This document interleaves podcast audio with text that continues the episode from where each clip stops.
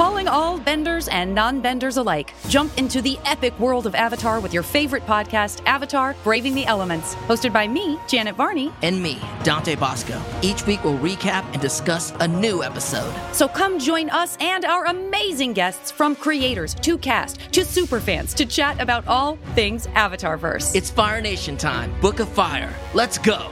Listen to Avatar Braving the Elements wherever you get your podcasts.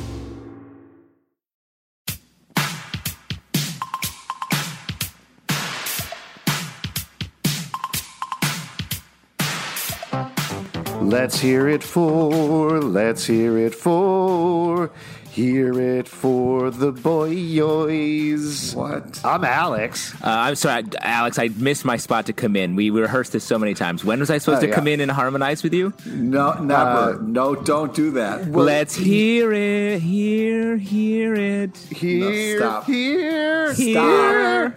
Stop. hear it. For the boys. This is awful. I'm Justin. I'm Pete.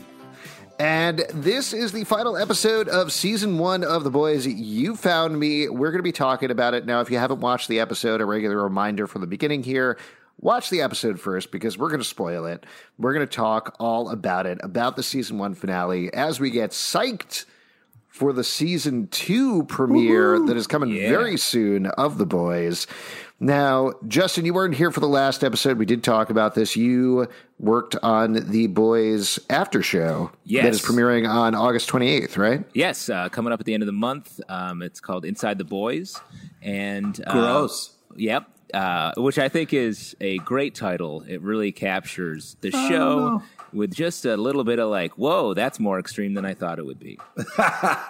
uh, but it's a really fun after show. Um, we get into a lot of the issues, both on the sort of funny comedic side. A ton of the actors show up and special guests, as well as like the some of the underlying social issues that the show confronts head on uh, this season as well as the second season.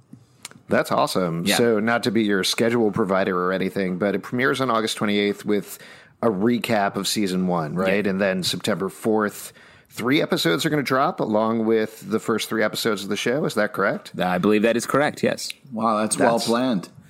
That's awesome. I hope uh, if you want to send them any of our podcasts so they can, you know, get a little lesson in Yeah. how to talk about the show, you're welcome to do that.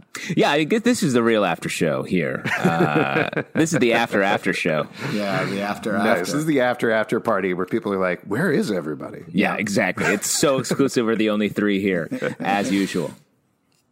All right, so let's give a brief recap of what happens in the final episode of season one, and Good then we luck. can get into some, some specific moments. Well, I think it's actually relatively straightforward because the main things that are happening here are everything gets blown up in terms of the boys themselves. They try to take, they scramble basically to take down Vought, to take down Homelander.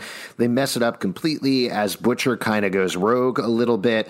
Hughie heads off to rescue everybody else and is actually pretty successful at it in a surprising Yeah. way. Yeah. Though they get caught at the end uh, by the bad guys, uh, by Wait, just real, real quick. I want to ask you guys: yeah. if you were going to get shot by somebody, would you feel better knowing they were yelling "I'm sorry" as they were shooting you, or you think it would make it worse? Yeah. Definitely. I love an apology, especially a pre apology. Yeah, okay. Yeah. All right. Absolutely. Like a kind mugger. That's nice. I'd feel much better about that if they were just very gentle about it. I'm so sorry, but I'm going to need all of your money. That is a great moment, though, with Hughie. Uh, but then they do get caught. They get rescued by Starlight, who ultimately teams up with them to save them at the end of the day. Because she's a That- fucking superhero. Yeah. She is, in fact. And that leads to a confrontation with A Train, bringing uh, the season full circle. He has a heart attack in the middle, but she saves him, lets Hughie go. And that's one of the cliffhangers we end on. The other big one that we should probably mention before we get into specific moments and some of the bigger arcs is that Homelander finds out that not only did his baby not die, but Becca, Butcher's wife, is very much alive. And the big cliffhanger at the end of the episode is he brings Butcher back after killing Stillwell, after his, her house gets blown up, maybe with her baby in it, which Yeah. is pretty messed up. he brings him to Becca's house, dumps him on the lawn, is like, surprise, your wife's alive. I am the son, I am the father of her son. Deal with that, asshole. And that's how we wrap up the season. So lots of big stuff there. Uh, not sure where we should start necessarily. Do we want to start with the end? Do we want to talk about the whole Butcher Homelander stuff that goes on? Well, yeah, I think that's good. Oh, okay. I wanted to build up to that. I wanted to talk a little bit about the Hughie uh, Starlight relationship. Uh, of course you did, you course. old romantic, Romantic softy. comedy. Comedy, old I'm soft one- heart. I'm turning into Justin. I like to talk about the relationships. It's very strange the arc of our uh, podcasting. Uh, I started as a relationship focused man, and you've become that. You've really learned a lot from your big brother Justin. Oh no, no, And no. I haven't changed one bit. So let's stick with what we were sticking with and talk about the end first. Then we'll go back and talk about Hughie and Annie because there's lots to talk about there. But what do you feel about this arc? We've certainly talked over the course of the episodes. They teased and talked about what happened with Becca and Homelander back in the day, why she left. We finally find out there. Um, uh, in in total, what is your take on this storyline? How'd you feel about how it wrapped up? Well, I really, really loved how it felt like a comic book ending of this show. Like it had that last page, oh shit moment. Like I was really impressed by how well this show kind of landed that ending and that kind of like reveal of like, oh, he, it's such a cool moment. Like, uh, fuck it, I'm blowing us all up. And then all of a sudden, wake up on a lawn and there's the woman who I've been in love with and thought was dead. Uh, turns out she's alive and having the most evil person's baby, and their eyes both glow. I mean, that was just crazy, insane. And Even watching it the second time, it's still like, holy shit. Uh, I think the genius of this show is that they have in Butcher and Homelander these two characters who are like, you know, arch enemies, uh, and they're just wrapped around the axle of each other irrevocably. They just can't not be there, and it's great. Um, the way that uh, the way that Butcher has spent all season. Up, it's all about Becca and getting revenge, and to then give her back to him, but with the caveat that she's under Homelander's control and is super connected to him at the end of the season is great. And the fact that throughout this episode, building up to the confrontation at Stillwell's, like Butcher has a way of getting to Homelander that no other character does. Yeah, and how about the fact that like Homelander is then impressed by how dark and uh, fucked up Butcher is.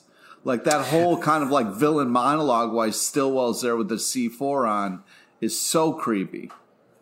Well, the whole thing, to the point you guys are making, works so well because there's no way that Butcher and Homelander should be an even match. Butcher Yeah. has no powers. Homelander could destroy him in a second. There's no reason for Homelander to leave him alive. But it's a well structured episode and it's well written because it does bring them to this point where Butcher doesn't exactly have the upper hand. And as it turns out, he does not have the upper hand at all. But because of his nihilism, because he is at such a low point, that actually makes him dangerous to Homelander in a specific way. Yeah. And ultimately, we do get that moment where he thinks the leverage over him is that he has Stillwell and he's threatening Stillwell, which up until this point, Homelander has had a relationship with Stillwell and has cared too much about Stillwell. Uh, but he's just learned this information that Stillwell's been lying to him the entire time. That pushes him up to the edge, and we get that horrifying moment where Homelander laser eyes, heat visions her through, through the her eye. head, like just the oh, the graphics Horrifying. of that was so scary, man. That was crazy. Yeah. Uh, and then we do get that moment, which is wild, where you know the baby is in the house, but Butcher blows it up anyway. It's I know there's not time to talk about that Yeah. necessarily at the end of the episode, but it's crazy That ba- baby's maybe dead. a baby He- died. He hated that baby. There's no way he's saving that baby. Well, but also Butcher is ostensibly the hero of this show, or one of two heroes, and he straight up just murders a baby. Like that's intense. that's an Yeah, intense that's choice. Um, but I also want to say, like the way that uh, the way that Homelander's like he is mad at Stillwell for lying to him, but I think it's more he's like, I have a chance here to destroy what everyone thinks is my one weakness. I'm going to Yeah. do that and become even more powerful. That feels like a strong motivation for him there too. Yeah, uh, that's an interesting way of looking at it. I mean, there's certainly been storylines where Superman tries to get rid of all the kryptonite, so it's going to be interesting to see what happens with Homelander going forward, given that his kryptonite is gone. What is the thing that can take him down or hold him back, if anything? And I guess we'll have to find out. Uh, Well, and also just one more thing on that. It is Yeah. interesting that he has the he goes from being uh, wanting to be mothered so hard by Stillwell this season to the point of like being uh, jealous of her actual baby, um, being into breast milk like more than normal.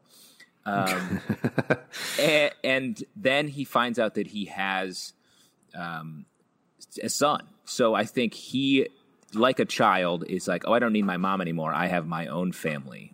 Um, In that, in the Becca and Becca's son reveal.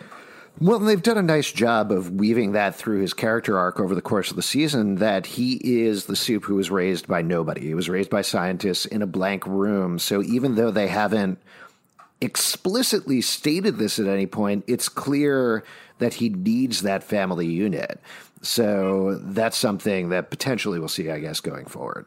Yeah, Uh, all right, let's jump back and talk about Annie and Hughie. Pete, take it away. All right, so we, you know, last we left them, you know, Hughie's trying to reach out and be like, "Yo, I'm so sorry," whatever, and he kind of chose Butcher over her in the park, which was a little upsetting. So when we have Annie show up to rescue him, like that was such an amazing crazy moment and like the look on Hughie's face to realize I'm being rescued, you know, was really it was really cool and uh, very powerful. And her line of like, yeah, as you said, I'm a fucking superhero was so badass. Uh, it was a really great moment. yeah, I, I agree. Like um, another example of the way they've just in this show they pit these characters who I think are in love with each other, but um, they pit them against each other in such a smart way. Like Hughie lied to her uh, a lot, um, uh, and she was just thought this was the one pure thing in her life, Right. the relationship. Um, but what happened was that. Oh, uh, not right now. I'll be with you in one moment. Sorry about that. No, that's all right. We'll keep that in. Oh, great. Okay, good. I'm glad you're in control of that. So, uh, speaking of kids, are like sort of a natural uh, product of relationships, and that's what I have. uh, uh, byproduct, even. So, um, I was saying about Annie and Hughie that um, so even though that Hughie wronged her, uh, she still knows that he believes in her, and I think she Yeah. needs that belief in herself uh, to be this superhero, and that's what brings her back to safety. Well, particularly with what she finds out over the course of the episode about everybody else in her life, not just the Vought Corporation, which she's already kind of known as lying to her, and certainly the Seven are not particularly great. But she goes back home, she confronts her mom, and finds out, yes, her mom did inject her with Compound V. Yeah, and- that is why her dad left. Uh, Yeah. So, if anything, Hughie is the most steady thing in her life at this point. Yeah, that was sad where it was like she was just kind of looking at that pipe, you know, and just wondering, you know, about like if he was the- one who was actually fighting for her and she didn't realize that she had chosen the wrong parent. It was crazy to see her kind of like work that all out. Uh, I also like the moment where she goes to church, which throughout her life has been a place uh, that she's like be able to find solace and like figure it out, and it just doesn't seem to work for her in this episode anymore in the same way. And the season has been about her faith being challenged. I feel like, which leaves her with this revelation that she just has to go with what is working now. Yeah. Uh, which, let's talk about the place where she ends up at the end of the episode, where she does save Hughie. She doesn't seem particularly 100% back on board with him, but there's this killer fight between her and A Train. With him having a heart attack, where does that leave her going forward? Yeah, exactly. Yeah, it's not a great spot, um, but I like the fact that both she she has to prove that she she has to show that she's a superhero and save his life or try to save his life no matter what the consequences are. And even Hughie, like the change that he's gone through from wanting to kill A Train, you know, a few episodes ago at the beginning of the season, to now he's there trying to save his life as well. Like that's just the hero bona fides we've been waiting for, and a great counterpoint to Butcher, who once again murdered a baby. yeah, I mean that's a big difference between. We've talked about this quite a bit, but I think that's one of the big differences between the comics and the TV show. Is the comics definitely lean into the nihilism of Butcher. You know, yeah. that's what the world is like, and they can only, the boys can only push back against it ever so much. Versus the TV show, the way Eric Kripke and company are exploring it is, I do think they're looking into how do you still stay a hero in this world? You know, how do you still do what's right? And what you were saying, Justin, Hughie turns a corner in terms of that over the course of the season. Annie definitely always wanted to be a superhero, found out the world was much more dark than she expected it was, but by the end is able to push back and become a hero once again, even if she's saying A Train, who is uh, not a great guy. No. Yeah. Um, well, that's what uh, this show that goes. You know, it's everyone talks about. It's like the super edgy show, really pushing the envelope. But they still make sure that they have these bright, innocent hero moments that I think keep it in that comic book world and keep it just true to the genre in a good way. uh, well, let's talk so, about uh, what else should we talk about? We should probably talk about the supe terrorists that are popping up. There's a brutal scene at the beginning. Homelander uh, kills a bunch of oh, drug dealers yeah. and other people. Yeah, pretty that, horrifying. That was crazy. The classic, like, all right, like you know, elite team uh, going up to a building and then Homelander showing up being super cash, like, "Hey boys, how's it going?" And then I like how he like goes to leave, but then remembers and turns around and is like, "Oh, and you are the real heroes. I'm gonna go like murder the shit out of a ton of people to some weird music and like really enjoy myself." Yeah, and they do such a good job of making him just cocky, brutal, and just spotless. Like uh, no, no bit of blood even lands on his his yeah. uniform. And I think you know they're satirizing like America here. I think in a in a great way um, that Homelander personifies. I feel like in this beginning section. Also, I liked how it wasn't like they didn't even look like he, he planted it. He like reaches back in his cape and is like, "Oh yeah, here's a thing that I found that I'm that's been on me the whole time." Yeah, right. Yeah. Uh, another great moment, we kind of shat on A Train a little bit, but there's a great moment where he's on crutches, goes into a store, and a security yeah. guard oh, is yeah. checking him out, and everybody films him. And that's another thing that's been weaved through his storyline. He's a star, he's as big as anybody else on the Seven, but he's also black. And that's something that keeps rearing its head over and over as he needs to deal with his upbringing, deal with himself versus where he is in life. And it, it's fascinating. I, have talked about this a lot, but I like the fact that we feel sympathy for these otherwise irredeemable characters like you do in this moment. Yeah. Yeah. And it's also like, even, uh, you know, he's on crutches. Like, he is so not a threat. And yet the security guard's like, you know, racism is so real. I'm going to slap you in the face with it, you know, and it's just it's a lot to take and to kind of see him kind of like you know kind of lose it on that security guard was great you know it's nice to kind of like even though he's a horrible person he's still right in that moment you know?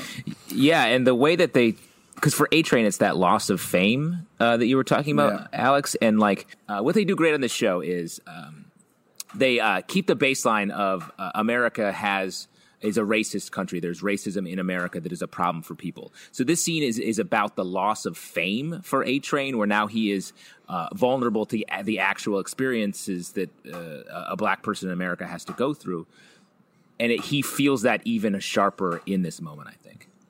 Yeah. That's also followed up pretty closely. There's a couple of other things that happen in between uh, with the scene with the Deep, uh, yeah. where he shaves his chest and his head to everybody hurts then we see him and he's completely naked. And again, bringing everything full circle in a relatively subtle way. I like the fact that we see him completely bare and exposed versus the last time we saw his naked butt, he was assaulting Annie in the first episode. Yeah. So you see him from this place of seeming power to complete lack of power by the end with very similar shots, which I thought was nice structure throughout. Yeah, and the way they, I mean, we've said this throughout the whole uh, podcast, but the way they establish him as like a total creep asshole um, victimizer, and then we follow his arc, and you you start to sort of feel sorry for him in a way where they it's it's just done in such a smart way. They keep the complexity there, and I think, like you're saying, Alex, they really nailed it with this end. Yeah, and also you felt bad for his handler. Had to be like, yeah, um, you're not getting the call up, man. You've been benched in a way you can't come back from. Yeah.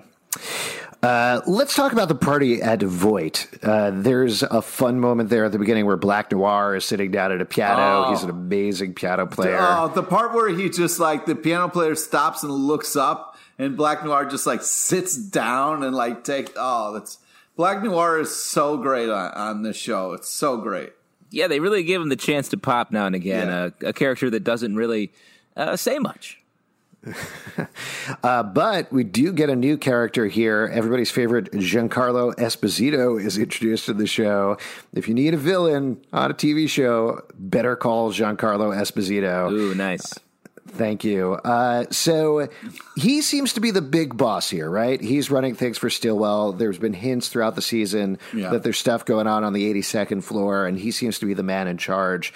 So that's a great setup for the next season as well. And as far as I've read, and I'm sure Justin, you don't want to spoil or talk about this, he seems yeah. like he's going to be more integrated into the second season as an overarching villain, guy for Vought, whatever you want to call it. Yeah, he's definitely around uh, in this upcoming season, and he's great. Uh, like you said, the the energy he brings to a a bad guy, whether in any capacity, like a drug uh, kingpin or a corporate boss, like or even brings, someone who works like behind the counter at a fast food place or something. You know, mm-hmm. yeah. very the, ulti- the ultimate villain. Yeah, yeah. I just want to see him pull out that Darksaber. Man, what a good oh. tease! Yeah, it's all he's it playing the same character in every show he's in. Yeah, that's the connection. It's the Giancarlo Esposito cinematic universe. Yeah. Uh, but very excited to see him. Uh, anything else we want to talk about before we start to wrap up season one here? Any other moments that jumped out to y'all?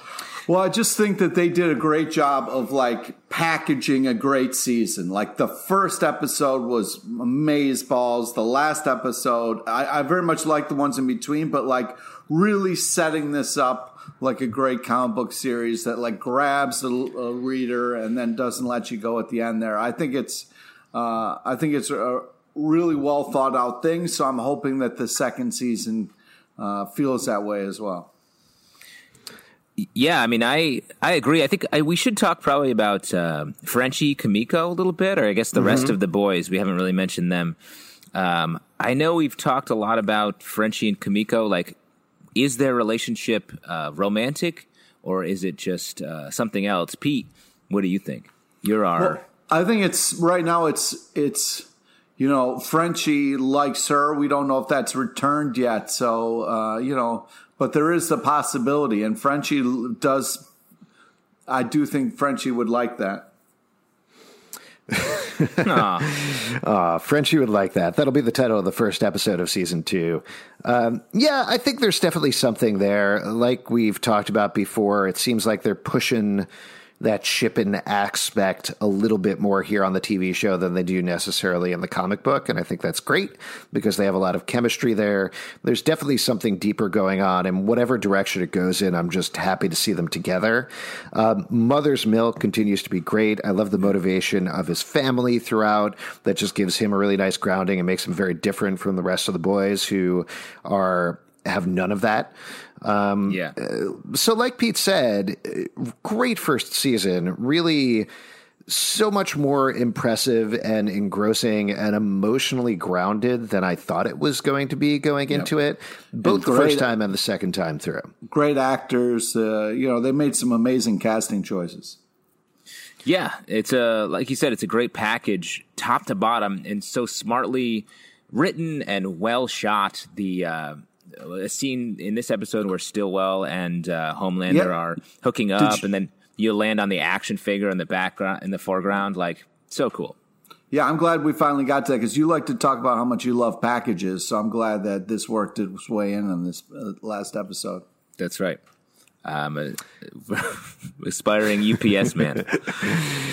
Good stuff. All right, folks. Thanks so much for listening to our first season of the podcast. We're going to be transitioning very nicely, given this timing, into the second season as we talk about that as episodes come out, presumably.